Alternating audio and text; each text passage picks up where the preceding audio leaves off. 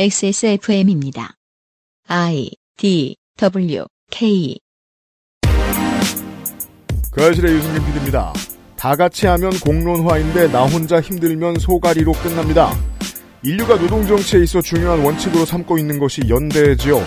연대의 개념을 새로 학습하느라 한국의 노동계는 한동안 진통을 겪을 겁니다.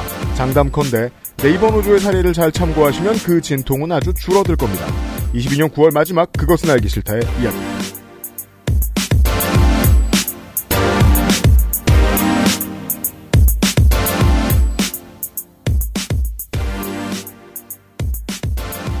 취자 여러분 잘 지내셨습니까? 2022년이 4분의 3 지나고 있습니다. 한강가에서 전해드리는 그것은 알기 싫답니다. 안녕하십니까 윤세민입니다. 제 생각에는 네. 민주당이 가만히 있는 게 제일 좋은 것 같아요. 아 그래요? 왜요? 아니 이거를 개싸움으로 만들려고 하잖아요. 네. 뭐 말도 안 되는 얘기 하면서 지금 네. 뭐 MBC 사장 퇴진하라 그러고 방통위원장 퇴진하라 그러고 아 그 얘기군요. 이걸 받아주면은 그냥 싸움이 되니까 초기에 실수가 없어진다고요. 아 그럴까봐. 네. 가만히 있는 게 좋을 것 같아요. 많은 분들이 생각이 다를 걸로 알고 있습니다. 다만 그 알실의 가을은 노동입니다. 국감전까지 그러할 가능성이 높습니다. 네. 오늘은 여러 차례 강조드립니다만 특히나 대기업, 공사, 공기업 등의 청취자 여러분들이 많이 들어주시면 감사하겠습니다. 보통 그리고 요런 큰 이슈 있을 때 후딱후딱 해치우죠. 그게 문제입니다. 네. 우리는 패턴이 나오면 배워야 될 거 아닙니까? 음. 큰 문제가 생기고 민영화를 하고 그 사이에 네. 외주화를 하고 그럼 일면을 봤더니 뭐가 나와 있습니까? 연예인 마약이 나오고 그렇죠. 연예인 음주운전이 나옵니다. 패턴은 똑같잖아요. 뒷면을 잘 들여다보도록 하겠습니다. 그중 하나의 이야기입니다. 그것은 알기 싫다는 8시간 다뤄낸 프리미엄 한방차 더 쌍화, 실천하는 사람들을 위한 노트북 한국 레노버, 관절 건강에 도움을 줄 수도 있는 QBN 관절 건강엔 MSM, 아름다운 재단 18 어른 캠페인에서 도와주고 있습니다. 임금님께 진상한 전통 방식 그대로. 현대인에 맞춘 프리미엄 한방차 더 쌍화. 인체 적용 시험을 마친 프리미엄 원료 MSM 관절 건강엔 QBN 제조원 주식회사 우리바이오 유통판매원 주식회사 헬릭스미스 뭔가 그곳을 떠난다는 게 되게 믿기지가 않았거든요. 반평생보다 더 많이 자랐는데 갑자기 떠나게 된다니까 믿기지도 않았고 여러분의 독립은 몇 살이었나요? 보육원의 아이들은 만 18세가 되면 시설을 나와 홀로 살아가야 합니다. 어른이 되기는 아직 이른 나이. 곁에 아무도 없다면 그것은 자립이 아니라 고립입니다. 18.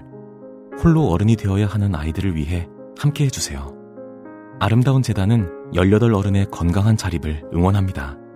아름다운 재단 18 어른 캠페인. 18 어른 캠페인이 쉴 수가 없습니다.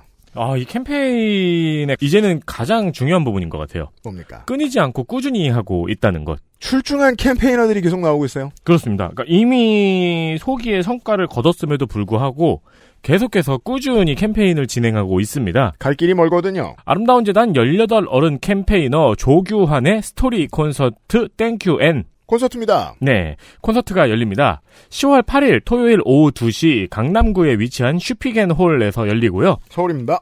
조규환 campaigner의 노래와 허진이 조규환 campaigner의 토크 콘서트 그리고 지금의 이들을 있게 해준 많은 사람들에게 전하고 싶은 말을 위해 무대에 선다고 합니다. 지하철역으로 하면 선정능역입니다. 그 아름다운 재단의 18 어른 캠페인은 계속해서 이제 새로운 캠페인도 나오고 네. 또 캠페인의 기획이 늘 다르잖아요. 그러니까 이 콘서트가 아니더라도 홈페이지를 한번 들어가 보시면은 네. 많은 자료를 보실 수 있습니다. 한번 들어가 봐서 쭉 둘러보시는 것도 추천을 드립니다. 어, 서울의 이 근처에 선릉과 정릉이 있죠. 네. 선릉과 정릉의 공식 명칭 뭔지 아세요? 선정능. 서울 선릉과 정릉. 어. 이름 좋죠. 선릉과 정릉 바로 옆에 있습니다. 슈피겐 홀은. 관심 있으신 분들 10월 8일 토요일 오후 2시입니다.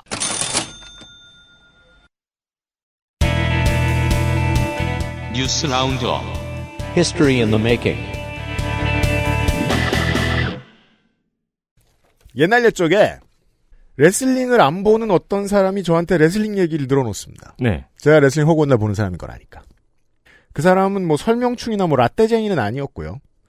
그냥 TV를 봤는데 뭐 재밌었다 정도의 얘기를 저한테 해주더군요. 음. 근데 이 사람이 자꾸 존 시나라고 얘기하는데 내가 아무리 들어봐도 그건 존 시나 얘기가 아니에요. 아, 그래요? 더 락 얘기를 하는 거예요. 기술을 설명하는데 그건 Five Knuckles Shuffle이 아니라 People's Elbow인 거예요.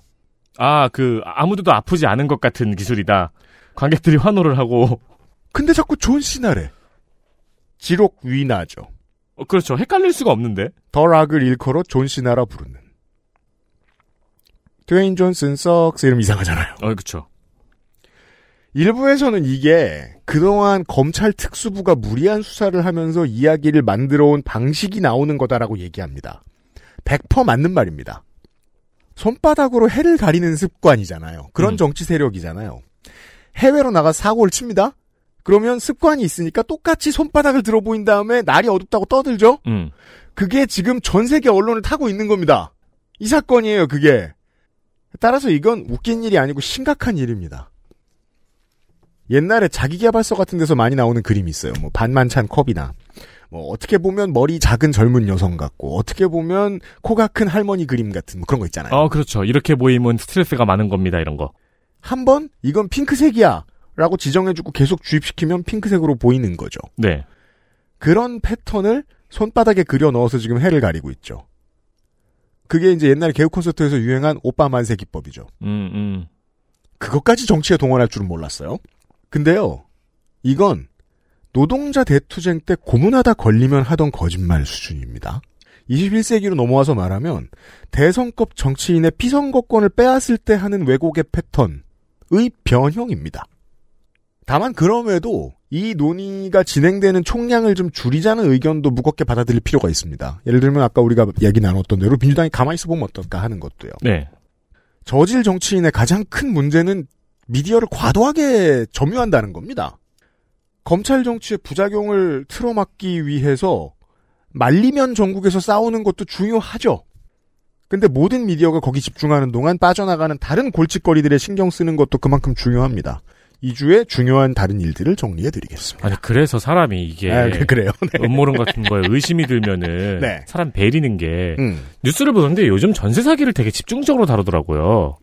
아, 물론 나쁜 일이고 큰 일이죠. 음. 네, 한 사람의 인생도 망치고 또 너무 횡행한 일이니까. 맞아요. 근데 그거 보면서도 왜 저걸 저렇게 집중적으로 몇 주 동안 다루지? 라는 생각이 들더라고요. 호흡의 여유를 가지실 필요가 있어요.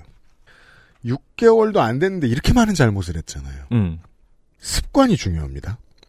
도저히 못 말릴 만큼 저지른 사람들이 저기 어디 있다는 겁니다. 네. 앞으로는 지금만큼은 아니겠지만 실수들을 할 거예요. 그러니까 제가 드리는 말씀은 더 착해질 거라는 게 아니라 더 덜 걸리게 할 거고. 눈치가 있겠죠. 네. 눈치를 봐가면서 다른 티 안 날 나쁜 짓들을 할 거예요. 음. 지금 싸워서 반드시 이기지 않아도 저쪽은 또 잘못할 겁니다. 호흡의 여유가 정말 필요합니다. 네. 네, 저는 그렇게 생각합니다. 첫 번째 뉴스. 국정감사가 다가오면서 증인들이 속속 채택되고 있습니다. 국감 준비하느라 바쁩니다, 국회가. 진짜 싸워야 될 전장은 여기죠.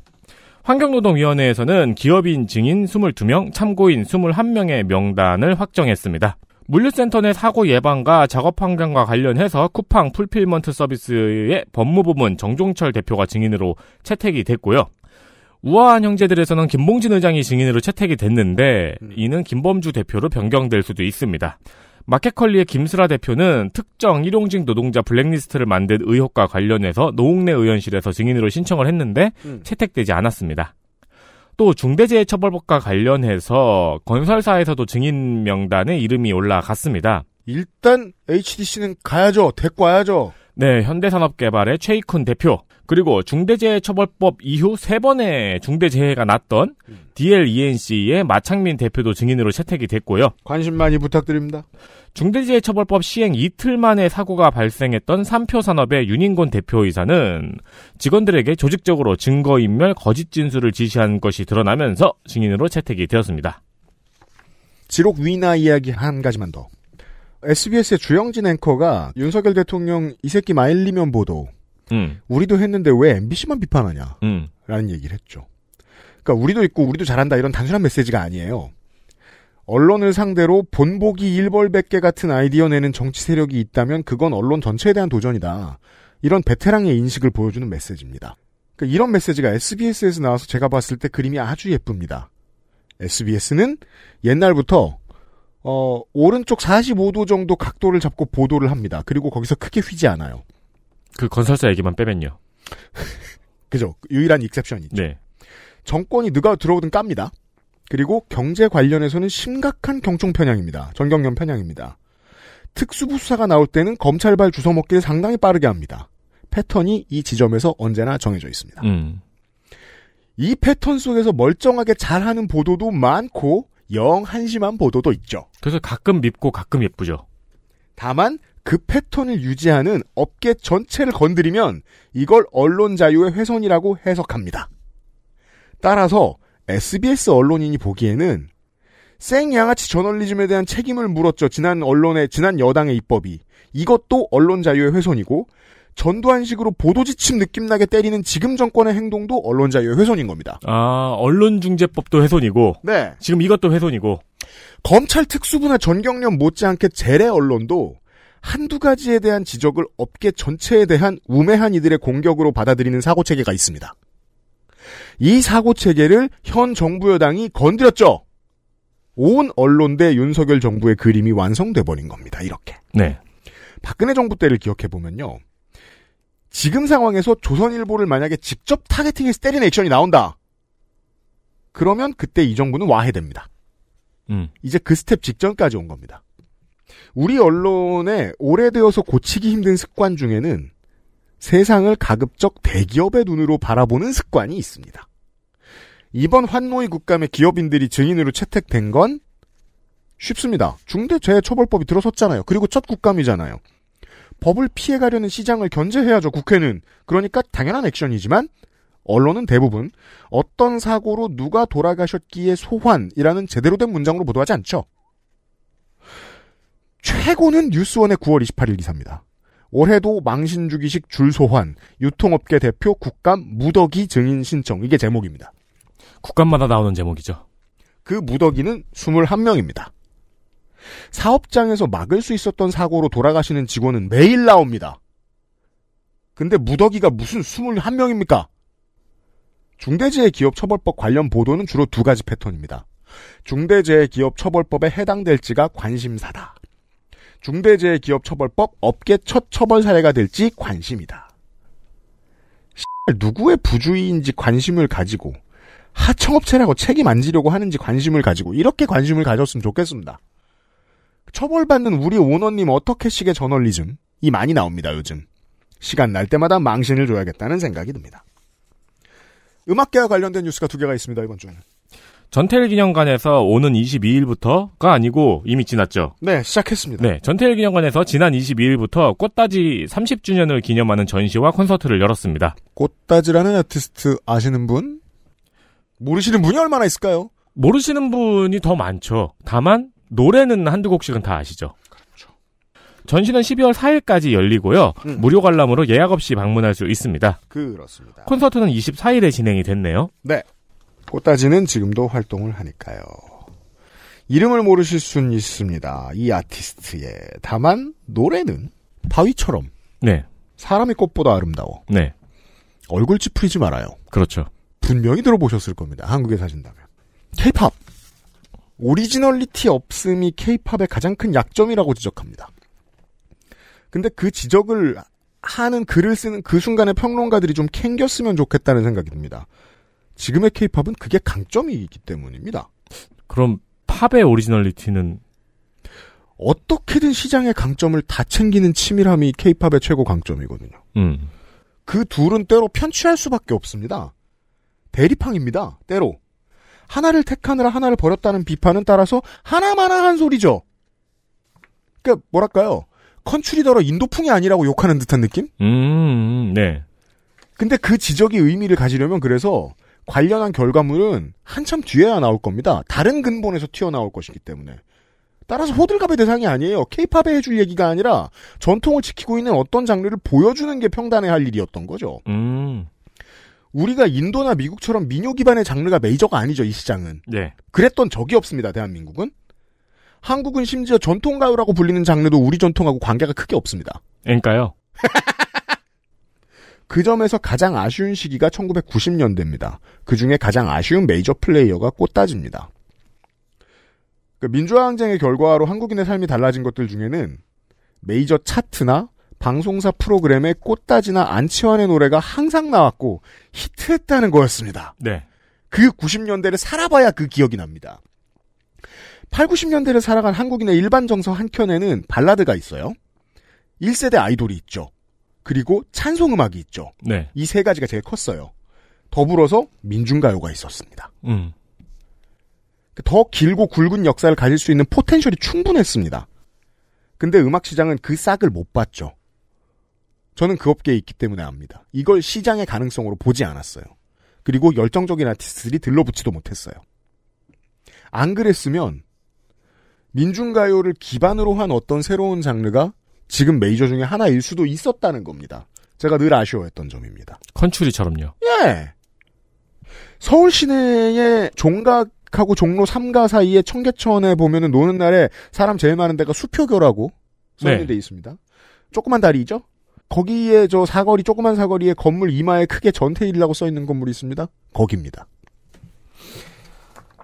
간단한 범죄자 뉴스. 테라, 루나를 발행한 건도영 대표가 인터폴 적색수배 목록에 올랐습니다. 이게, 이게 쉬운 게 아닙니다. 어, 명예의 전당이죠, 범죄자예요. 그렇죠. 네. 건도영 대표가 싱가포르에 있는 것으로 원래 추측이 됐었는데요. 음. 싱가포르에서 이걸 부인했어요. 음. 그리고 현재 거주지가 특정이 되지 않아서 한국 검찰이 인터폴에 공조를 요청했습니다. 제가 하나 감탄하는 건 트위터가 정말 보안이 좋은가 보다. 그렇죠. 쉬지 않고 떠들고 앉았는데. 네, 건 대표는 트위터를 계속 하고 있습니다. 네. 그리고 의사소통에 관심을 보인 정부기관과 협력하고 있다고 밝히면서 음. 어, 지금 어딨냐 그러면 집에 있고 음. 산책과 쇼핑을 다녀왔지만 나를 찾아온 사람은 없었다고 밝혔습니다. 그 트위터를 봤을 때, 와, 이 사람들이 트위터를 하고 있어? 라고 가장 신기했던 존재가 이제, 어, ISIS 트위터 담당자. 음, 네. 그 다음으로는 이 사람이에요, 저한테는. 와, 트위터 하네? 어떻게? 그 이 사람이 대통령이었으면 말이에요, 이런 사람이. 인터폴 총국을 만들어서 프락치를 안 쳤겠죠, 아마. 국장으로. 어, 그것도 괜찮네요. 예. 주변에 테라 관련해서 아직도 술 마시면서 딴소리 하는 분들 계실 겁니다. 알려주세요. 어, 그러나 거주지를 묻는 질문에는 답변을 거부하고 있습니다. 그럼요. 본인 자유예요, 그건. 어, 그쵸. 왜냐면, 아니, 그, 위험한 순간들도 있었고, 뭐, 그러니까 그럴 수도 있죠. 어, 음악계와 관련된 뉴스 하나 더. 그 사실 이게 이제 회사 이름만 음악계지. 네. 너무 익숙한 그림이라서. 네. 맞습니다. SM 엔터테인먼트가 이수만 총괄 프로듀서의 개인 회사인 라이크 기획과의 계약을 조기 종료하면서 주가가 오르고 있습니다. 네. 그렇다면 이수만 회장님이라고 합니까? 뭐 총괄 프로듀서라고 부르죠. 이분이 완전히 일선에서 물러나느냐? 그것은 아직 미지수입니다. 이 라이크 기획은 SM 엔터하고 프로듀싱 계약을 맺고 매출의 일정 비율을 인세로 받아왔습니다. 어, 그러나 행동주의 펀드인 온라인 파트너스 자산운용에서 SM이 라이크 기획에 사실상 일감 몰아주기로 과도한 인세를 지급하고 있다면서 문제를 제기했어요. 음. 그리고 이수만 씨가 이거를 수용한 겁니다. 네. 그래서 이제 라이크 기획과 계약을 하지 않겠다라고 발표를 한 거죠. 음. 이에 대해서 신한금융투자는 SM의 유일한 저평가 요인이 해소됐다면서 목표 주가를 올렸습니다. 많이 오를 겁니다, 앞으로. 일감 몰아주기, 대기업 혹은 대기업 집단, 어, 그거에 준하는 만큼 충분히 큰 회사가 일감 몰아주기를 한다고 할 때, 일감 몰아주기는 어감도 없고 중립적으로 들릴 때가 많이 있습니다. 그래서 이제 보수 정치인들은 그런 식으로 말하고 싶을지도 모릅니다. 일감을 몰아주면 어떠냐, 일을 잘하면 되지. 아닙니다. 일감 몰아주기를 본질적으로 표현하는 말은 꿀빨기쯤 있겠습니다. 네. 아, 에디터가 들려준 얘기를 좀 더 풀어보죠. 자, 라이크 기획이라는 회사가 있습니다. 이수만 씨의 개인 회사입니다. 이수만 씨의 개인 회사인 라이크 기획이 이수만 씨 이름 이니셜로 된 회사인 SM 엔터테인먼트하고 계약을 맺습니다. 소꿉장난 같죠? 음. 계약 내용은 프로듀싱 계약입니다. 돈을 어떻게 받느냐? SM 매출의 비율을 정해서 받습니다. 항목은 프로듀싱 용역 인세 등으로 알려져 있습니다. 생각해보면 영주가 농노에게 걷어가는 수준입니다. SM이 매출이 나면 일정 비율은 저 라이크 기획이라는 회사로 무조건 가는 겁니다. 알려진 바에 의하면 올 상반기 SM엔터의 영업이익은 386억입니다. 라이크 기획이 프로듀싱 용역 명목으로 SM에게서 가져가는 금액은 114억입니다. 그러니까 삼성에 이재용 회장 개인 회사로 네. 삼성 경영이라는 회사가 있는 거예요. 그렇죠. 그 회사는 삼성을 경영해주는 대가로 네. 삼성 매출의 일부를 받아서 음. 그건 이재용 회장의 개인 회사니까 그렇죠. 이재용 회장한테 가겠죠. 그렇죠. 386억 중에 114억, 30% 정도입니다. 네. 프로듀싱 영역이라는 노동에 붙은 금액이니까 SM 입장에선 순이익이 줄었습니다. 그리고 주식을 산 사람들에게 있어 기업의 가치는 낮아집니다. 법인 대표가 월급 받는 것보다 훨씬 스무스하게 그리고 훨씬 많이 이수만 씨는 SM 엔터테인먼트로부터 돈을 받아갈 수 있게 됩니다. 그러기 위해서 회사에 손해를 끼친 거라고 적어도 투자자 입장에선 그렇게 판단할 수 있죠. 네. 그래서 끼어든 게 행동주의 펀드였던 거죠. 디테일을 말씀드리고 싶지만 엄청 길어지니까 아무튼 이 행동주의 펀드라는 곳은 지분 1%를 조금 넘게 소유하고 있습니다. 근데 가장 제가 미스테리하게 느껴지는 게 주총에서 감사를 자기들이 추천한 사람으로 선임합니다. 음. 어떻게 성공했는지는 모르겠습니다. 그리고 그러면 주주서한을 계속 보내는 순서가 남아있죠? 여기에 이수만 씨는 관련 계약을 조기 종료하겠다고 하면서 백기를 듭니다. 경제 언론에서 이따금 대기업 집단 혹은 대기업, 큰 기업에 대해서 이런 논평이 나옵니다. 지금 행동주의 펀드 때문에 열심히 기업을 일으키고 키워온 기업인들이 일하기 싫어지면 동력이 떨어져서 어떡하냐. 제가 하고 싶은 말은 이겁니다. 무슨 일을 했어도 시스템이 정해준 돈만 받으라는 겁니다. 네. 이게 평상시에 니들이 좋아하는 논리잖아요. 왜 누구는 편법을 써서 돈을 더 많이 가져가고 회사에 손해를 끼쳐도 됩니까? 아무튼 이런 행동주의 펀드의 움직임에 노조가 결합하는 흐름이 최근에 알려지지 않은 곳들에서 포착되고 있습니다. 전통적인 노조에서는 싫어할 수도 있을 것 같습니다만 제가 주시하고 있다가 쏠쏠한 활약을 하는 때가 오면 소개해드리겠습니다. 우리 회사에서도 할 수 있네요. 뭘 몰라요. 어, XSFM 진행 회사를 하나 만드시는 거예요. 그래서 회사로부터 진행비를 따로 받으시는 거죠. 그죠? 다만 쉽지 않은 얘기입니다. 전 안 그래도 되죠. 왜냐하면 이미 이 회사는 개인 회사거든요. 음, 그쵸. 예. 아, 그러면 세금만 더 내는구나. 왜 그러냐? 굳이. 제 개인 계좌와 제 회사 계좌는 사실상 위치가 동일하죠. 그래서 지난 추석으로 말할 것 같으면은 상여금 계산이 안 됐어가지고 제 계좌에서 뽑아서 다시 월급 뭐 아무튼 자 다음 아 중요하다 윤석열 정부에서 공정거래위원회의 기업 집단국을 축소하기로 결정하면서 지주회사과가 폐지될 예정입니다. 그렇대요. 지주회사과는 지주회사의 설립 전환 과정을 관할하고 재벌 일감 몰아주기 등의 제도 위반 행위를 조사하는 일을 해왔습니다. 네.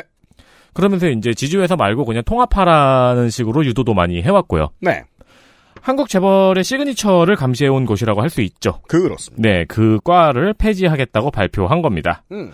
해당 내용이 보도가 됐어요. 많은 언론에. 그러자 공정위에서는 조직은 폐지돼도 해당 감시 업무는 지주회사 팀에서 그대로 유지할 것이라고 발표했습니다. 네. 작년 봄에 조용히 지나갔던 뉴스가 있었습니다. 조성욱 공정거래위원장 취임 후에 문재인 정권이 하고 싶었는데 제대로 세우는데 시간이 좀 걸린 조직 이 뉴스에 오릅니다. 기업 집단국이라고. 기업 집단국. 원래 대기업 견제 능력이 공정위가 없던 것이 아니지만 대기업의 소유, 지배구조 문제, 부당 내부거래 전문 조직의 레벨을 높이는 작업을 상징하는 부서였습니다. 문재인 정부가 들어서자마자 기업 집단국이 만들어집니다. 공정거래위원회에. 근데 경총의 눈치를 봐가면서 4년간 재평가 대상으로 둡니다. 즉 정식 부서로 만들지 않았다는 겁니다. 네. 그랬다가 2021년이 되어서야 정규 조직으로 만듭니다. 기업 집단국을. 기업 집단국 밑에 과가 다섯 개 있습니다. 기업 집단 정책과 공시 점검과 내부 거래 감식과 부당 지원 감식과 그리고 지주회사과. 지주회사과를 뺀 4개 부서가 정규과였습니다. 21년에 그렇게 만듭니다. 그리고 지주회사과만큼은 반발이 심했는지 1년 더 유예를 둡니다. 1년 후에 정규조직 여부를 재평가하기로 했었습니다. 그리고 정권이 바뀝니다. 재평가 권한이 새 정부에 주어졌으므로 재평가상 필요 없다고 하기로 한 겁니다. 윤석열 정권이 지금 여기에서는 뭘 적극적으로 때려 부수고 있는 건 아닙니다. 윤석열 정부도 간 보는 거죠. 네. 앞으로 가속화될 수 있겠죠. 다만 공정위를 쉽게 건드리고 있다고 해석하기는 어렵습니다. 지지율의 영향일 거라고 봅니다. 끝으로 미국 이야기. 바이든과 미국 민주당이 익명으로 모금되는 정치 자금 이런 걸 다크머니라고 하더라고요. 스타워즈 같죠? 네. Money. 그러니까 이름이 너무 멋있는 것 같아요. 네. 이 다크머니를 없애기 위해서 정치 자금을 만 달러 이상 기부하는 사람을 공개하는 법안을 냈습니다. 네. 공화당은 이 법안에 대해서 기업이 익명의 기부를 통해서 자신의 의사를 표현할 길을 막는다며 반대 의사를 밝혔습니다. 기업이 왜 익명의 기부로 의사를 표현하지? 우리가 미국 사람을 너무 무시할 필요 없어요. 제 친구들 중에서는 카투사 복무한 친구들이 덜어 있어요. 제 친구 중에도 있어요. 미국 사람 다 싫어요. 아니 GI만 싫어하라고. 하여간 미국 사람들은 막 이러면서 그러니까 그 겁나 보수적인 친구인데 마음만은 반민 그런 친구들이 있어요. 제가 왜 이런 말씀을 드리냐면 미국인들도 총기 규제 해야 된다는 거 압니다. 네. 영리병원이 없어져야 된다는 거 압니다. 사보험을 많이 줄여야 된다는 것도 알아요. 이것도 문제라는 거 알아요. 오바마 시절에 이미 하원에서 한번 통과됐었어요, 이게 심지어. 10년 됐을 겁니다. 상원에서 그때 부결했습니다. 미국에서는 상원이 걸고 넘어지는 것들이 보통 미국의 발목을 붙잡는 문제들입니다.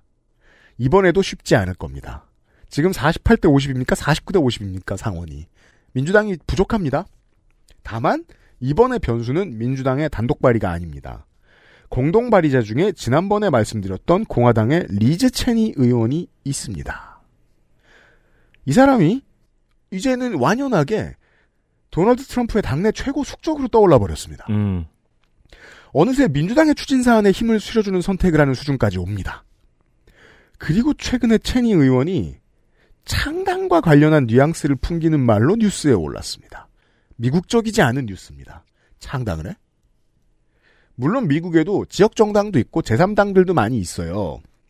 근데 중앙 정가에 영향을 끼치는 3당 같은 건 모른단 말입니다. 없어요, 그런 건. 네. 문제는 여기에 설득력이 왜 있다고 생각하냐면 미국 여론이 지금 공화당이 전통적 공화당이 아니라는 합의는 있는 겁니다. 트럼프 사당화가 되어간다는 인식이 있는 거죠. 음. 미국판 바른미래당을 구경하는 날이 올 수도 있습니다. 그러게요. 정확히 우리 보수 정당이 몰락했던 과정이랑 똑같네요. 네. 새공화당쯤이 될지도 모르겠네요. 음. 뉴스 라운드업이었습니다. 고- 공화통합당, 좋아요. 자유공화당, 또 뭐 없나? 그러다가 아, 자유미국당. 자유미국당, 그러다가 국민의힘. 미국도 자유당은 있어요. 와, 미국에서 공화당이 이름을 국민의힘으로 바꾸면은 우리나라랑 너무 똑같네. XSFM입니다. 초일류 글로벌 PC 브랜드 레노버에선 내가 원하는 컴퓨터를 커스터마이징 할 수 있다, 없다? 지금 엑세스몰에서 확인하세요. Lenovo for those who do.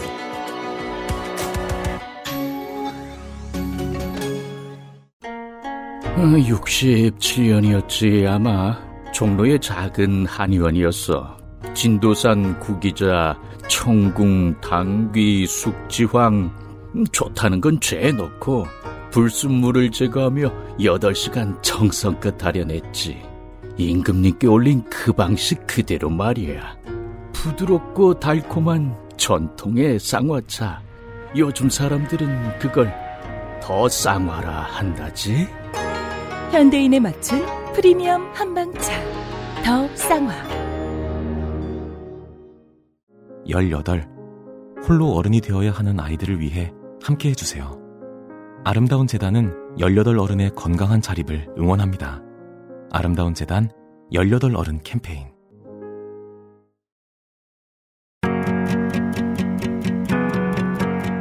(21세기) 노동운동 라이프스타일 가이드북 좋게 된 땡땡땡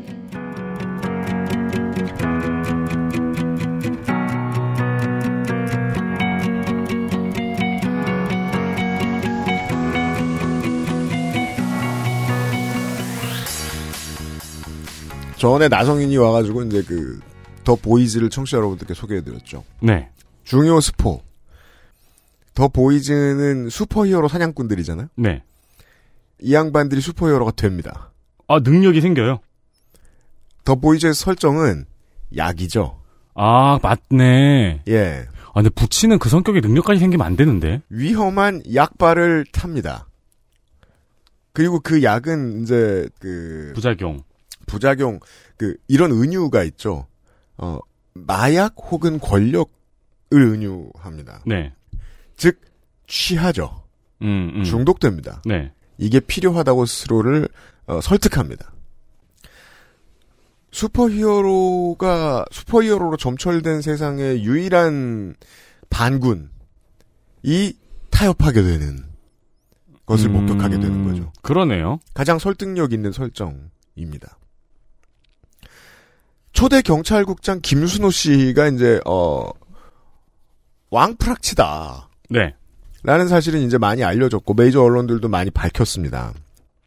조명을 많이 받지 못할 뿐입니다. 생각해 보면 어, 이번 정권 들어서 가장 저 같은 이제 히스토리언들에게는 경천동자할 만한 사건이 그거였는데 이게 스무스하게 넘어가니까 이번에 또 중요하지 않다고 생각했는지 그냥 지나가 버린 사건이 있죠. 경사노위 위원장으로 김문수 씨가 들어갑니다. 근데 생각해 보면 더 보이즈 같은 것이 극적이라고 말하기도 부끄럽습니다. 대한민국 노동운동사의 가장 중요한 인물. 하지만 알고 보면 프락치죠. 음. 결국 그렇게 된 사람이죠. 그렇죠. 어폐는 좀 있지만 어쨌든 그렇게 된 사람이죠. 지금은 대한민국 정치인에도 거의 가장 강경하지 않나요? 그렇게 됐습니다. 네. 그런 인물이 들어와 있습니다. 이번 정권은 제가 여러 번 말씀드렸죠. 머리만 친이계다. 마음은 친박계고. 아니, 그러니까 어떻게 그런 친박이 들어가나요? 친이계가 하던 일, 친박계의 마음을 가지고 할 텐데. 노동 분쇄는 길어질 겁니다. 그래서 국감 이전에 관련된 방송을 정말 많이 드리고 있고 보내드리고 있고 오늘은 그 중에서 아니 어, 근데 네. 지- 진짜 황당한 게? 왜 김문수 전 지사가 옛날에 그때가 국민의힘이었을까요? 미래통합당이었을까요? 그때 연사로 이제 뭐 나갔는데 저기 누구지? 영도 김무성. 네. 김무성 막 있고 그럴 때 막 너희들은 천벌을 받을 것이다. 음. 어떻게 박근혜를 탄핵시키고 이렇게 당을 재건하겠다는 회의를 할 수가 있느냐 같은 말 해가지고 왕따당하고 막 그랬는데 네, 그래서 이제 극우 정당을 돌았죠. 그 이후로. 아니 근데 윤석열 정부로 들어간다는 게 네. 자리엔 장사 없습니다. 신기하네요 진짜. 네, 뭐 프락치의 특성이기도 합니다만. 아무튼 분쇄가 가속화됩니다. 오늘은 개중에서 지지난주에 시사 아카데미의 이은 이야기일지도 모르겠어요. 그 중에서도 공사 공기업 혹은 대기업에 다니시는 청취자 여러분들이 많이 들으셔야 될 얘기고 더 나아가서는 모두의 이야기입니다. 우리는 알고 보면 공사 공기업 대기업하고 다 연결돼 있거든요. 우리나라 산업은. 네이버에 취업했다고 옛날에 이제 재래 재벌에 취업한 것처럼 난리가 납니다. 손주 손녀가 네이버에 들어갔디야. 네. 정확히는 네이버는 아니에요. 그런 말은 무시합니다. 음. 예, 명절에. 아 네이버. 아, 할아버지가 막내 카라쿠베 그네 이러면서 예. 연봉을 물어봅니다. 그때부터 조용해집니다. 아니 이건 내가 30년 전에 봤던 연봉이잖아. 이러면서 네이버라며! 라고 말하려다가 그냥 조용히 전을 집어먹는 쪽을 택합니다. 왜 이렇게 되었느냐. 그리고 이건 앞으로 많은 취업에 성공하는 젊은이들이 겪을 미래이기도 합니다. 대기업 혹은 대기업 계열사에 들어갔다고 했는데 내 처우가 별로 좋을 게 없어요. 일은 일대로 많이 하고 음. 심지어 일은 본사랑 비슷하게 하고 근데 어, 휴가는 적고 급여도 적고 이걸 막아서기 위한 방법들 중에 하나를 어찌 보면 지지난주에 조성조 장하고 얘기했는지도 모르겠습니다. 조용히 조직을 키워서 같이 싸워라. 그리고 그런 주제로 말할 것 같으면 몇 년 전에 이미 우리가 한번 다룬 적이 있죠. 화섬식품노조 어, 네이버 지회 AKA 공동성명의 오세윤 지회장과 함께 말입니다. 돌아오셨습니다. 오랜만입니다. 네, 안녕하세요. 네이버지의 네, 공동성명으로 더 잘 알려져 있는 지회장 오세훈입니다. 잘 지내셨습니까? 아, 네, 잘 지내려고 노력하고 있습니다. 어, 전임자가 되신 지 오래돼가지고. 예전에 그, 일할 때 감각이 지금 많이 없어졌죠. 살아 있을 거라고 믿고 있습니다. 진짜요? 다시 프로야구 페이지 관리하라고 하면 잘할 수 있어요? 잘할 수 있습니다. 네. 근데 공부는 또 계속 해야 되는 분야잖아요. 안 쉬고. 그쵸. 그러니까요. 어, 생각보다 어려운 일들 투성이에요. 네. 포털을 관리한다는 건. 올 봄에 이제 우연히 제가 아, 오세훈 지회장을 만났습니다. 고척돔에서요. 아, 우연이요? 네. 어. 이제 시즌 초에는 꼴찌 할 줄 모르고 다들 야구 보러 튀어나오거든요. 날씨가 좋기도 하고. 어, 저희가 그때 롯데자이언츠를 고 9회 말이 지나고 잠깐 이제 고척돔 앞에서 인사를 했죠. 예, 저는 즐거워, 시시덕거리면서. 예. 그, 오랜만에 만나니까 안부를 나누는 거죠. 뭐, 저는 롯데 자이언츠의 미래가 밝다고 생각합니다. 와, 진짜 나쁘다. 왜? 마지막에 그 말이라도 하지 말든가. 아, 이유가 다양해요. 일단, 그니까, 저는 그렇게 믿습니다. 진짜 명절에 만난 어른 같아. 이대호 선수가 은퇴를 하고 나면, 안치홍 선수가 그 자리에 넘겨받아야 되는데, 안치홍 선수를 FA로 데리고 온 이유는 가장 결정적인 건 클러치가 좋은 선수이기 때문입니다. 중요할 때 중요한 역할을 잘해줄 거라고 믿어요. 올해보다 나아질 것이고, 그, 외국인 타자를 너무 잘 데려왔고, 시즌 중반에. 예, 잭 렉스는 정말 훌륭한 타자고, 좋은 신인들이 많아요. 툭하면 내 안타 치는 그 아저씨 누구죠? 황성빈. 아, 황성빈. 네. 네. 네. 부산의 어르신들은 박정태 선생을 떠올려요. 음. 그 사람을 보면서. 그 추석에 만난 큰아버지의 뭐 대사거든요. 그러니까 너도 잘 될 거야. 우리 아들만큼 좋은 데는 못 가겠지만. 특히 히어로즈 팬 큰아버지가 있다는. 뭐늘 플레이오프에 올라오진 못하겠지. 하지만 잘하는 날도 있을 거야. 아니 저도 미래는 밝다고 생각하는데 예. 현실에 이- 이렇게 계속 어이없게 지고 있는 걸 보고 있으면 네. 울화통이 터지는 거죠. 단장만 바꾸면 돼요. 올해 올해도 갔는데 그날도 지고 그죠. 어린이날 아이를 데려갔다가 네. 아웃 카운트 하나도 못 잡고 내려가는 선발 투수를 맞다. 와, 나 그 경기 알아. 어린이에게 악몽이었던 그날. 애 울고 다시 나 놀래. 네. 인생을 일찍 배우는 거죠. 롯데를 굉장히 싫어하더라고요. 네. 현실에서라도 잘 돼야 됩니다. 네. 까먹으셨을 분들을 위해서 앞에 스토리를 좀 털어보겠습니다. 제가 언제 한번 그런 말씀을 드렸던 적이 있습니다. 우리 방송에 나와서 그랬던 게 아니고 네이버 지회는 우리나라 노동운동의 미래상이다. 네. 앞으로 탄생하는 모든 노조가 다 일해야 된다. 네. 근데 그렇다고 네이버가 완전히 원조냐. 네이버 지회도 어떠한 아이디어를 얻은 거죠. 예를 들면 청년 유니온이다. 음. 심지어 직업이 없어도 되고 그냥 다 가입할 수 있어요. 그럼 뭘 얻을 수 있죠? 쪽수를 얻을 수 있죠. 쪽수를 얻어서 어디에서 일을 하든 간에 뒤에 큰 힘을 업은 채로 노동권을 보- 확보해 줄 수 있는 그렇게 살아갈 수 있는 거예요. 청년 유니온을 보고 막 노년 유니온 같은 것도 생기고 음. 민달팬 유- 유니온이 생기고 네. 그렇죠. 그게 직장으로 확대되면 주변 직장이랑 같이 연대하는 방식으로 생겨나게 된다는 거죠. 굉장히 주목을 많이 받아야 되는 형태인데 네. 저 옛날에 20대 중반 후반쯤이었던 것 같아요. 그 현대노 현대차 노조에 대한 기사 같은 거를 보고 있었는데 대담은 형식의 기사였던 것 같아요. 음. 근데 이제 거기서 정규직 노조가 이제 비정규직 노조랑 함께 할 것이냐는 설문을 했는데 음. 함께 한다는 게 15%인가가 나온 거예요. 나머지 85%는 아니다라고 얘기를 했고. 네. 근데 그 15%가 엄청 희망적인 숫자라고 막 대담을 하는 걸 보고 음. 아 이 세계는 이렇구나 이렇게 삭막하구나라고 느꼈던 기억이 있거든요. 그죠. 20명 중에 3명도 많다. 네. 네. 그게 한 15년 전이었어요. 공동성명이 그래서 이 네이버 노조가 출범할 때 우리 옛날에 얘기했죠. 네이버 내의 국내 계열사 거의 전체 그냥 전체죠. 를 가입 대상으로 하는 단일 노조로 시작을 했습니다. 계열사가 몇 개죠? 45개가 넘습니다. 항상 조금씩 바뀌기 때문에 실제 개수를 외우진 않아요. 그냥 45개 이상이다. 음. 그죠. 아니, 사실 저는 이게 효율적인 경영이라고 생각해요. 뭐 블럭 맞추기처럼 만들었다가 이쪽으로 다시 집어넣었다가 그렇게 하는 경영이 있을 수도 있고 필요하죠. 그래서 계열사가 45개가 넘는다는 말씀은 이게 그렇게 줄어들었다가 다시 늘어나기도 한다. 그렇죠. 다만 어떻게 되든 거기에서 일하는 직원들은 네이버 노조 소속이 되는 겁니다. 전에도 처음부터 궁금했던 건 그거였습니다. 노동 문제를 배운 지 얼마 되지도 않은 사람들이 만든 노조입니다. 이런 전례 없는 포맷을 들고 나온 이유를 설명을 해주셔야 되겠습니다. 네, 그러니까 계열사가 많은데 그 음. 계열사 모두가 함께 해야 진짜 우리의 어떤 원하는 바를 이룰 수 있다.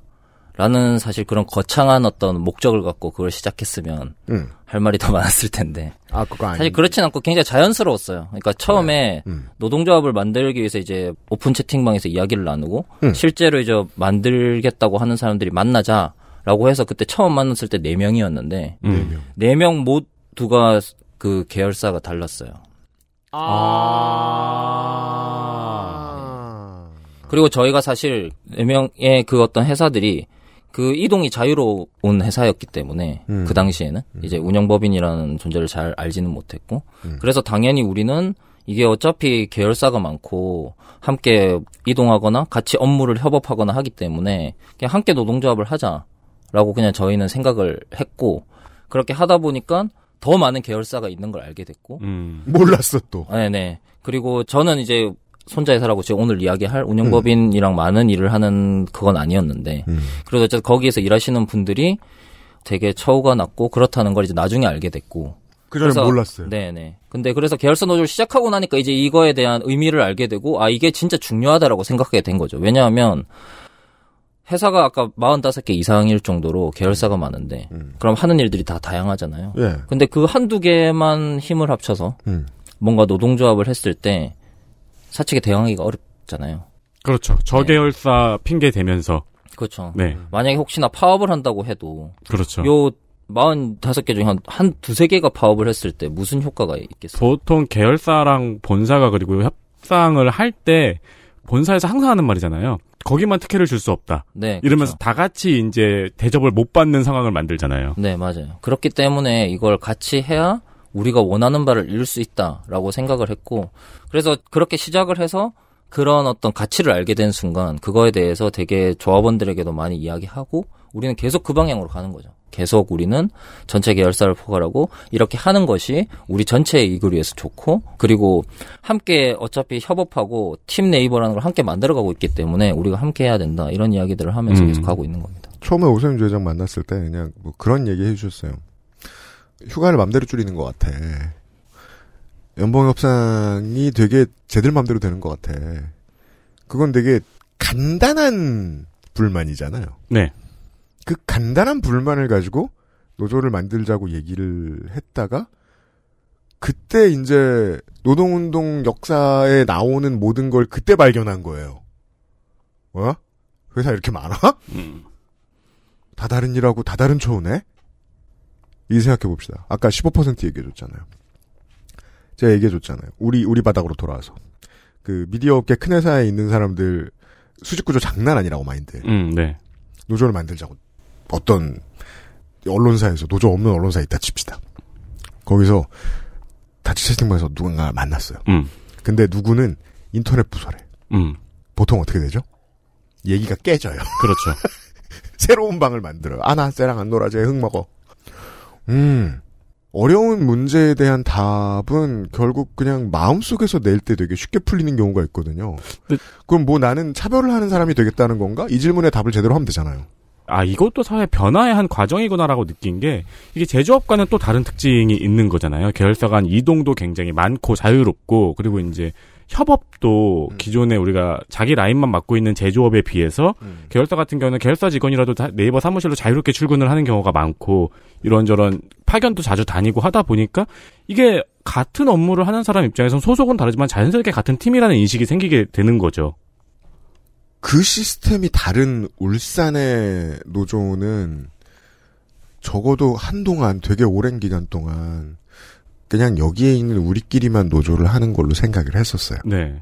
그래서 아 산업의 변화와 함께 노조의 변화가 같이 가는 과정 중에 있는 거라는 생각이 들더라고요. 자, 그럼 이렇게 사실 이름은 정말 다 다릅니다. 회사 이름이 다 달라요. 그 회사들이 교섭을 다 하죠. 네, 다 합니다. 45개가 넘는 회사들이. 정확히 저희가 이제 조합원이 있는 법인은 한 30개 정도가 되고, 음. 그러니까 없는 법인도 있어요. 그러니까 뭐 인수하거나 이렇게 해서 아, 되게 그렇죠. 작은 회사들이 있기 때문에. 음. 그렇고, 그 중에서 이제 조합원 규모가 어느 정도 되고, 새로 생겼다 그러면은 그러면 또 저 주회에서 쪼르르 쫓아가가지고 노조 드시죠. 네, 홍보 같은 것도 하죠. 어, 그러면은 그 네이버 계열사 됐다고 신난 사장이 깜짝 놀라겠네요. 그죠. 바로 바로 즉각적으로 홍보하기는 너무 어렵기 때문에 음. 근데 한 번씩 이렇게 전체적으로 홍보를 할 때 이제 전 음. 계열사에 홍보를 합니다. 음. 그 그럼 교섭을 할때 네. 단일 노조잖아요. 네.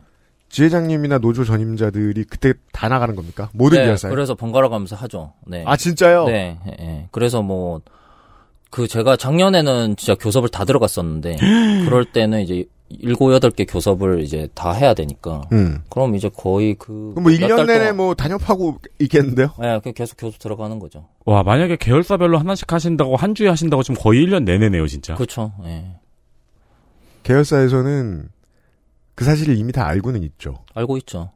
우리는 계열사지만 네. 저기는 전체 노조야. 네네. 반응이 어때요?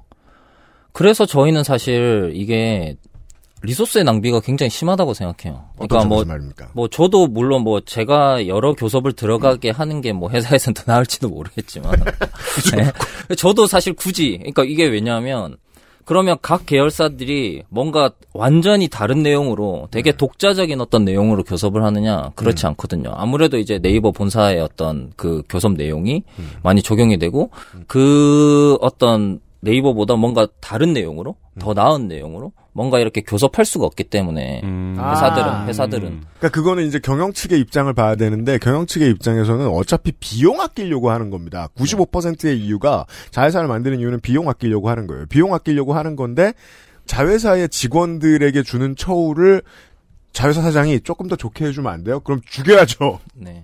그런 상황이라는 거죠. 네, 아무래도 인사권도 갖고 있고 그러다 보니 음. 그거에 대해서 뭔가 네이버와 다르게 크게 갈 수는 없고 그러면 교섭 내용이라는 게 결국 이제 본사의 어떤 교섭이 잘 되고 나면 음.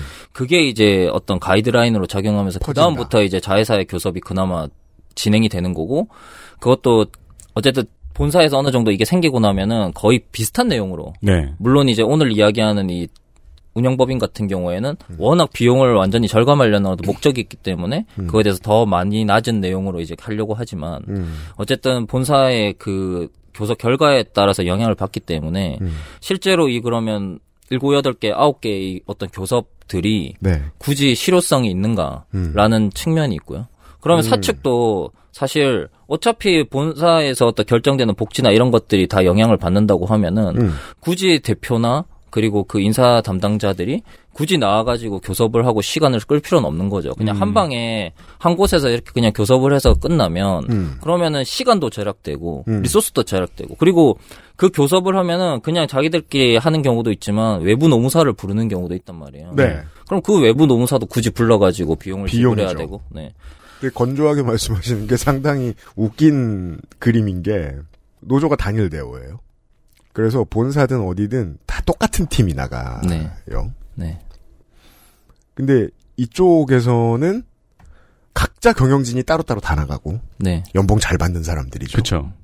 그리고 경영진만 나가서는 자기도 너무 잘 모르니까 노무법인에 따로 또 돈을 줍니다. 음. 네. 예. 그런 생각을 했을 수도 있겠네요. 야, 우리는 노조에 비해서 돈을 40배 쓰는 게 아닐까? 그러니까 그 회사가 그렇다면 나머지 얘기는 하나잖아요. 오세훈을 많이 굴려야 된다. 그래 좀덜 지회장이 바쁘게 해야 된다. 덜 억울하다. 예. Keep him running. 이래가지고. 그게 아닌 이상은 그럴 필요 없네요. 사, 그러니까 지금 말씀하신 것도 어찌 보면 회사를 위한 거네요. 이렇게 할 거면 단일로 하지 뭘.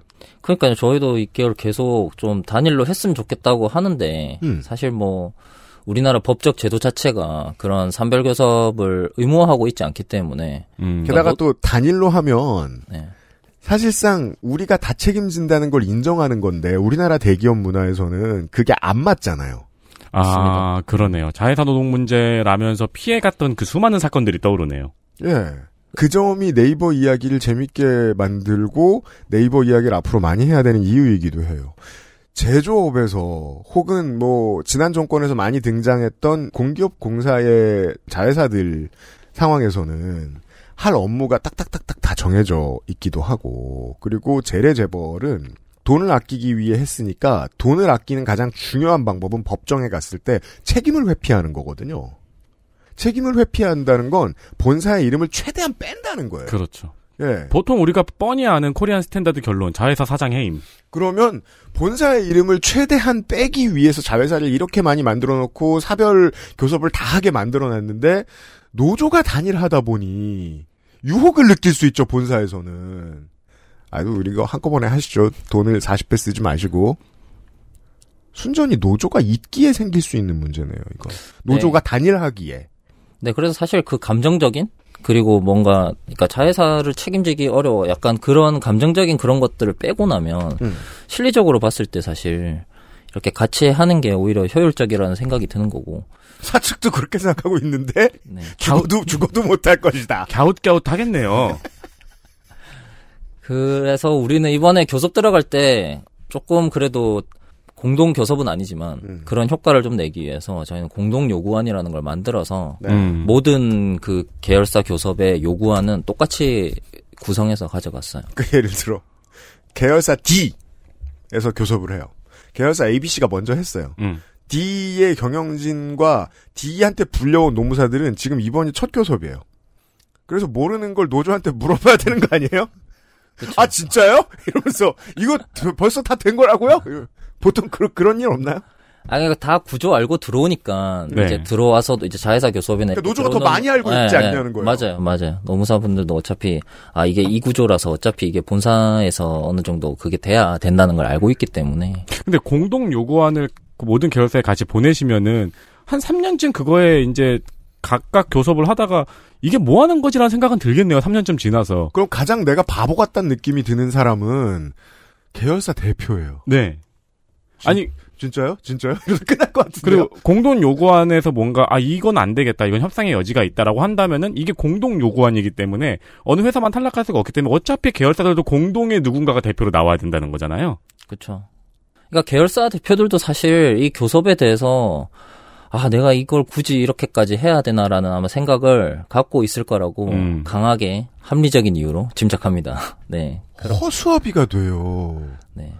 그 이미 많이 타석에 들어서 본 선수들이 이쪽에 나와 있으니까 음. 이미 구질 파악은 다 돼 있어요. 그렇죠. 그러니까 쉬프트도 다 알고 있어요. 그런 상황에서 나왔다고요. 그냥 맞으러 나온 거잖아요. 그러니까 물론 법인별 현안이라는 게 있을 수는 있죠. 업무가 다르다 보면 네, 네. 그 회사 내에 어떤 문제는 있을 수 있으니까 그런 로컬한 음. 문제는 사실 또 그렇게 나와서 이야기할 필요는 있는데 그러면 그 로컬한 문제만 이야기하면 된다는 거죠. 음. 어떤 부서의 부서장과 음. 우리가 전체 회사의 복지에 대해서 이야기를 할 필요는 없는 거잖아요. 그렇죠. 그 복지는 정해지고 부서 내에 어떤 뭐 시스템이나 요거에 대해서만 부서장이랑 이야기를 하면 음. 되는 건데 그게 아니라 실질적으로 어떻게 보면 자회사들이 그런 부서장의 역할에 오히려 가까우면서도 이런 어떤 그 전체적인 복지에 대해서도 논의는 하는데 사실 그 논의에 대한 결정권은 사실 본사가 음. 갖고 있고 그런 상황이 반복되는 게 약간 어, 이게 비효율적이라는 생각이 많이 드는 거죠. 빠바 이야기 보실 때하고 네이버 이야기 보실 때하고 청취자 여러분들이 좀 그 카메라 줌을 다르게 보셔야 되는 게 이 싸움은 본의 아니게 규모가 엄청 커져 있고 네. 전술 싸움 이어가지고 이 전술의 결과가 재밌죠. 최초에 그래 우리 다 같이 하자라는 그냥 인간적이고 별 생각 없이 낼 수 있는 결론 그거 하나 때문에 계열사 대표들이 허수아비가 됐잖아요. 네, 좀 제가 궁금해진 건데 네. 제가 좀 놀란 게 음. 본사의 복지나 본사의 처우가 계열사에게 동등하게 다 일단 기본적으로 적용이 되고 거기서 개별 차이가 생긴다는 말씀을 하셔가지고 그게 조금 놀랐거든요. 그 얘기 잠시 후에도 나눠봐야 돼요. 디테일로 들어가면 이상한 점들이 있기 때문에. 네. 아, 근데 그게 이제 공동성명이 생긴 이후에 더 정착이 된 건지 원래 그랬었는지. 저희가 수평 계열화된 법인들이 있어요. 네. 그러니까 다른 서비스를 하는 법인들, 뭐 여러분들이 아는 웹툰이라든지 아니면 뭐 스노우라든지 제페토라든지 네. 라인이라든지 그런 약간 네이버 서비스 말고 다른 서비스들을 하는 법인들. 네. 거기는 이제 수평 계열화가 돼 있어서 여기는 이동이 자유롭고 처우도 같습니다. 그거는 원래 그랬어요. 네. 음. 원래 그랬는데 그 밑에 이제 손자회사라고 두고 있는 이제 네이버 INS 밑에 있는 다섯 개의 법인. 자회사의 자회사. 네, 자회사의 자회사. 여기는 이제 수직 계열화라고 보는 건데 음. 거기 이제 뭐 좀 이따가 자세히 설명드리겠죠. 무슨 일을 할지는. 그게 네이버 경영이 원하는 진짜 구조죠. 수직 계열화. 네, 네. 거기 같은 분들은 이제 연봉과 복지가 굉장히 낮아요. 음. 그래서 우리는 그 부분이 너무나 차별이 심하다고 생각했기 때문에 음. 좀 같이 잡아야 된다는 거고 그거 플러스 우리 전체 어떤 각자의 또 원하는 바들 있잖아요. 이 직장이 어떻게 돼야 된다. 네. 어떤 그런 것들을 이제 요구 안에 담아서 같이 실현해 나가야 된다라고 음. 음. 그런 그런 구조를 갖고 가고 있는 거죠. 그렇게 설명할 수 있는 거예요. 거기까지만 봐도 이게 이게 재미없어 보이는 게 네이버 밑에 자회사가 A, B, C, D, E, 그러니까 그 인컴즈나 컴파트너스. 네. 어, A, B, C, D, E까지는 괜찮은 회사 직원들 다니기. 근데 그 밑에 A1, A2, B1, B2가 있다는 거죠. 그거를 좀 디테일하게 좀 설명할 필요가 있을 것 같아요. XSFM입니다.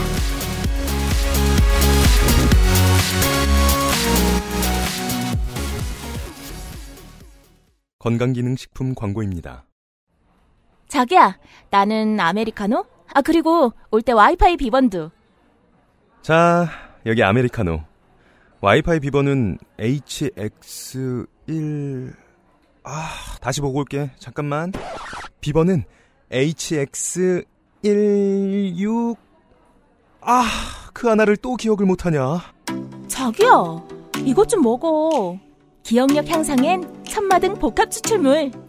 큐비엔. 제조원 주식회사 내추럴웨이 유통판매원 주식회사 헬릭스미스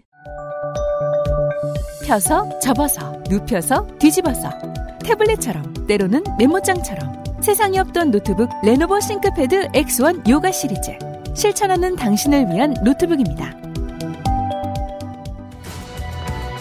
Lenovo for those who do.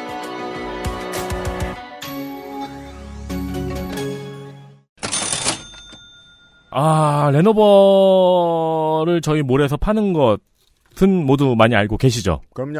가장 미덕은 음. 따로 행사 기간이 있는 게 아니라는 겁니다. 근데 다른 곳들 행사보다 싸다는 겁니다. 그렇죠. 연중 무휴 항상 XS몰을 경유해서 XSFM의 쿠폰을 사용하면은 언제나 가장 저렴하게 구매하실 수 있다는 겁니다. 내 마음속의 할인 행사.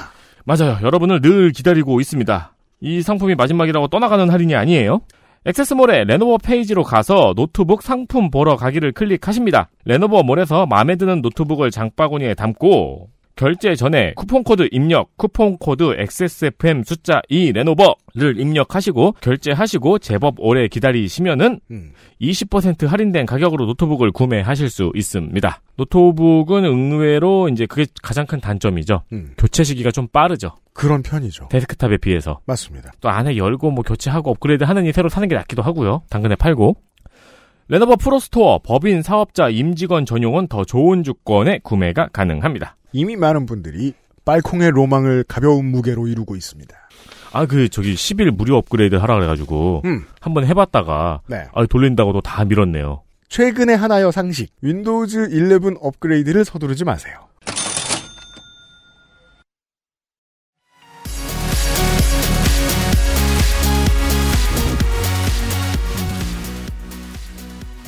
일단 지회장님이 본사 출신이에요. 네.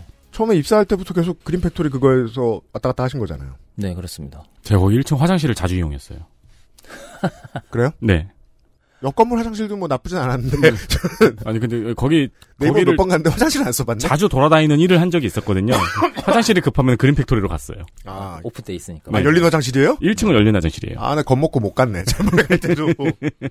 왠지 못 가게 할 것 같아가지고. 그, 요 설명을 해주셨단 말이에요. 그래요. 교섭의 기본적인 내용, 단체 협약의 기본적인 내용은 네이버 본사가 기준이 될 거예요. 다른 어떤 자회사기도 다 마찬가지죠. 근데 그 기본에서 조금씩 깎겠죠. 안 깎으면 굳이 자회사 만들 필요 없으니까. 음. 손자회사로 넘어갈수록 더 많이 깎을 것이고 그런 거죠. 이러면 이제 협약 내용이나 협약을 한 사람들이 이제 이사회에다 보고를 할 때에는 숫자로만 나오지만 거기에 직접 적용되고 먹고 사는 사람들한테는 세상에 뭐 이래 싶은 차이가 있을 수 있을 거 아니에요. 본사에서는 침해받는다고 할 수 없는데 계열사 직원들은 아 이거 이쯤 되면 노동권 침해다. 이건 너무 형편없다. 라고 하는 사례들을 좀 들어봐야 되겠습니다. 이게 제일 중요하잖아요. 일단 뭐 제일 쉽게 생각할 수 있는 게 일단 임금 이죠. 임금 복지인데. 차이가 어느 정도입니까? 임금이 일단 초봉이 그 네이버가 뭐 지금 한 4천에서 5천 정도 되는 것 같은데. 네. 여기는 이제 2천대 초반이죠. 그러니까 2천만 원 초반이요? 네, 2천만 원 초반입니다. 그래서 뭐예요? 이거 지난번에 보도자료 내실 때보다 더 깎인 것 같은데.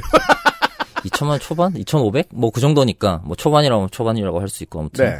네. 그래서 약간 최저임금보다 좀 상회하는 수준인 그렇죠. 거고요. 네. 그러니까 이게 차이가 점점 벌어지고 있다는 게 저희가 문제 제기를 더 하는 거고.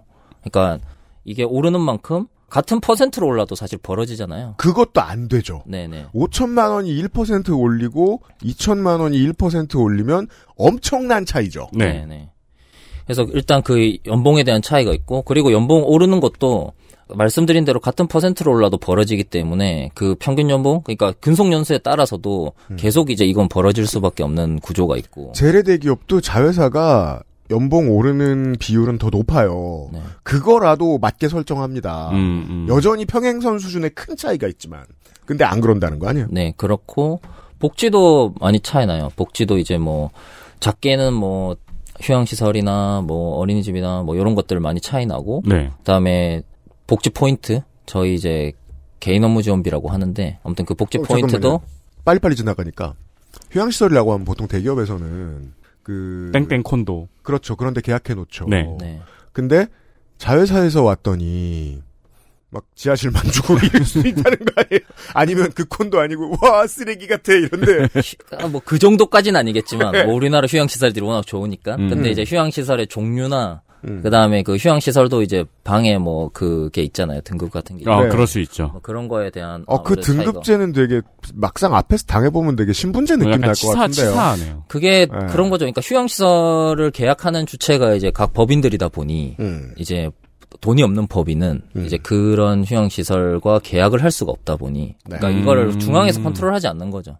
중앙에서 딱 이 전체 계열사의 복지를 위해서 뭔가 어떤 것들을 만들어내는 게 아니라 음. 여기서 만든 복지를 여기서도 돈 있으면 적용하고 아니면 못 하고 음. 맞다. 콘도 계약 주체는 법인이야. 네 그렇게 되는 거고 음. 그래서 뭐 휴가 휴가도 저희가 refresh 휴가가 물론 이건 저희가 단협으로 합의한 거긴 하지만 네. 리프레시 휴가가 저희가 3년에 이제 15일 3년이라면 이제 15일의 유급 휴가를 추가로 쓸 수 있거든요. 네. 원래 쓰는 유급 휴가 말고 음. 네. 이제 그런 것도 없고 뭐 코로나 백신 휴가 같은 경우에도 이제 본사는 뭐 이틀 이렇게 쉴수 있는데 이제 거기는 하루만 쉰다든지 음. 그런 차이가 있고 그리고 음.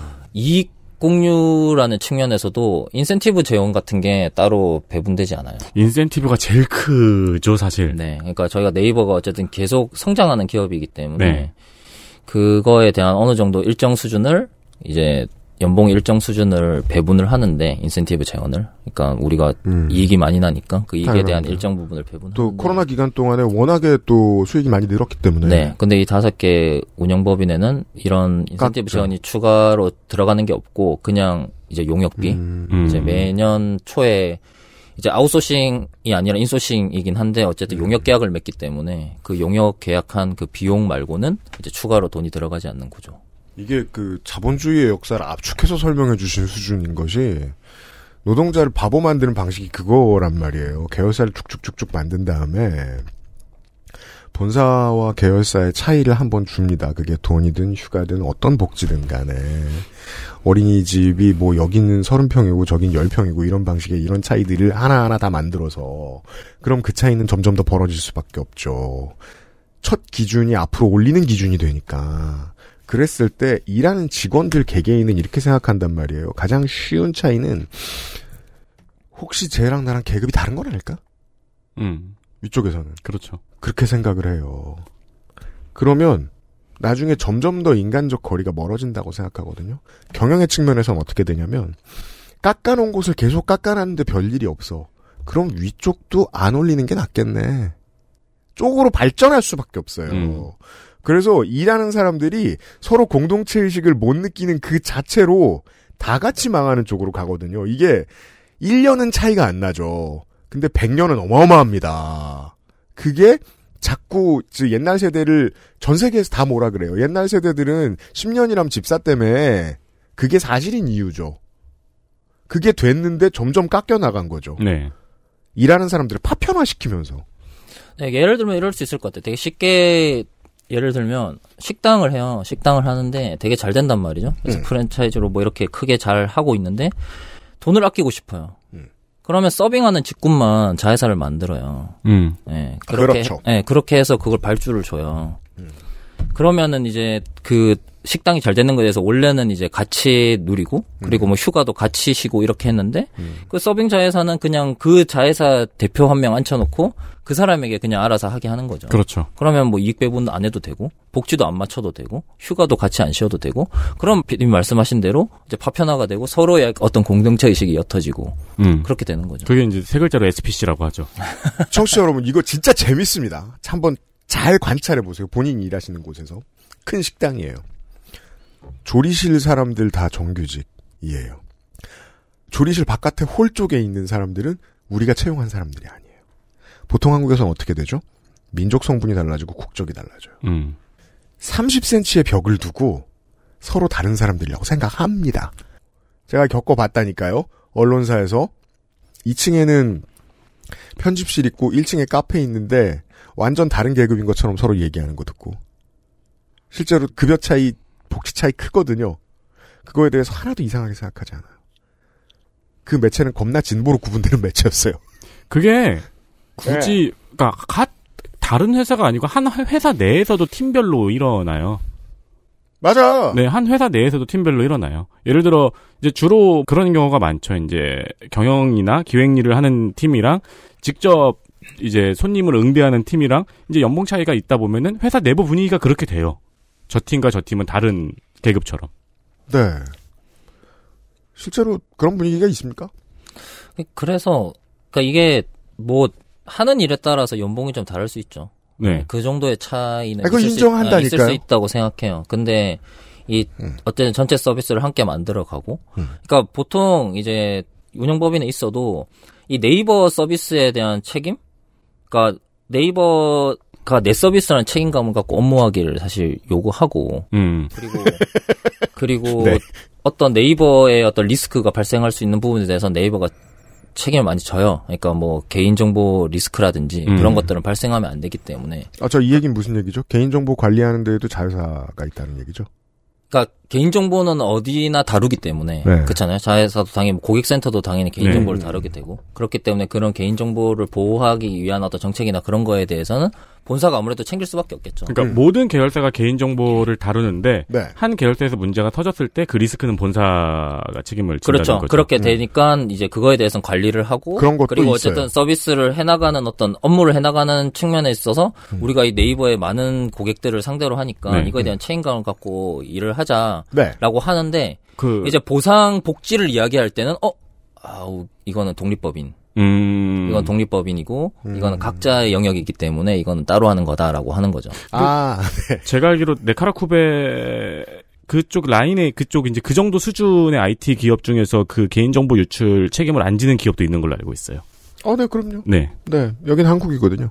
근데 말씀하신 대로 어, 예. 아까 그 같이 업무를 한다고 했잖아요. 저희가 협업을 많이 하고 네. 어, 그러다 보니까 그래도 우리 이제 네이버 계열사에 있는 분들은 다수가 대부분이 그래도 아 우리가 함께 일을 하고 함께 이제 어떤 팀 네이버란 이름으로 함께 하고 있기 때문에 어느 그렇게까지 너무 차별하고 하는 건 바람직하지 않다라는 생각들을 음. 다들 갖고 있는 것 같아요. 음. 아니, 뭐, 안 그러신 분들이 있다고 해도, 지 회장은 그렇게 믿어야죠. 일을 할 때. 네, 저는 저희 직원들을 믿습니다. 이 얘기입니다, 이 얘기. 우리가 이제 노동 관련 방송을 할 때 언제나 비슷한 주제인 것이 노동계가 우리가 경영과 되게 멀다거나 정치와 되게 멀다거나 노동 문제에 관심이 없는 분들에 대해 멀다거나 조합에 가입하지 않은 분들과 거리가 멀다거나 이런 오해로부터 최대한 적극적으로 빨리 벗어나야 한다는 말씀이 보통의 주제입니다. 왜냐하면 노조 문제 하등 얘기 안 하고 아무 상관없이 사는 사람들도 특히 대기업에 많죠. 특히 대기업의 직원들도 지금은 생각하지 않으면 촌스러운 멍청이 혹은 경영에 방해가 되는 사람이 됩니다. 왜? ESG 시대니까요. 음. ESG에서 제일 중요한 요소 중에 하나가 노조입니다. 네. 아니 ESG가 뭐 뭐의 약자예요. environmental의 문제는 뭐 그냥 저 태양광 배터리에 돈을 썼어요. 이러면 포털을 쉽게 지나갈 수 있습니다. 나머진 social and governance잖아요. 고버넌스는 절반이 노조입니다. 노조의 힘을 안 준 기업이 경쟁력을 갖출 수 없다는 뜻이기도 합니다. ESG의 주제는 그건데 메이저 미디어들은 그걸 열심히 무시하죠.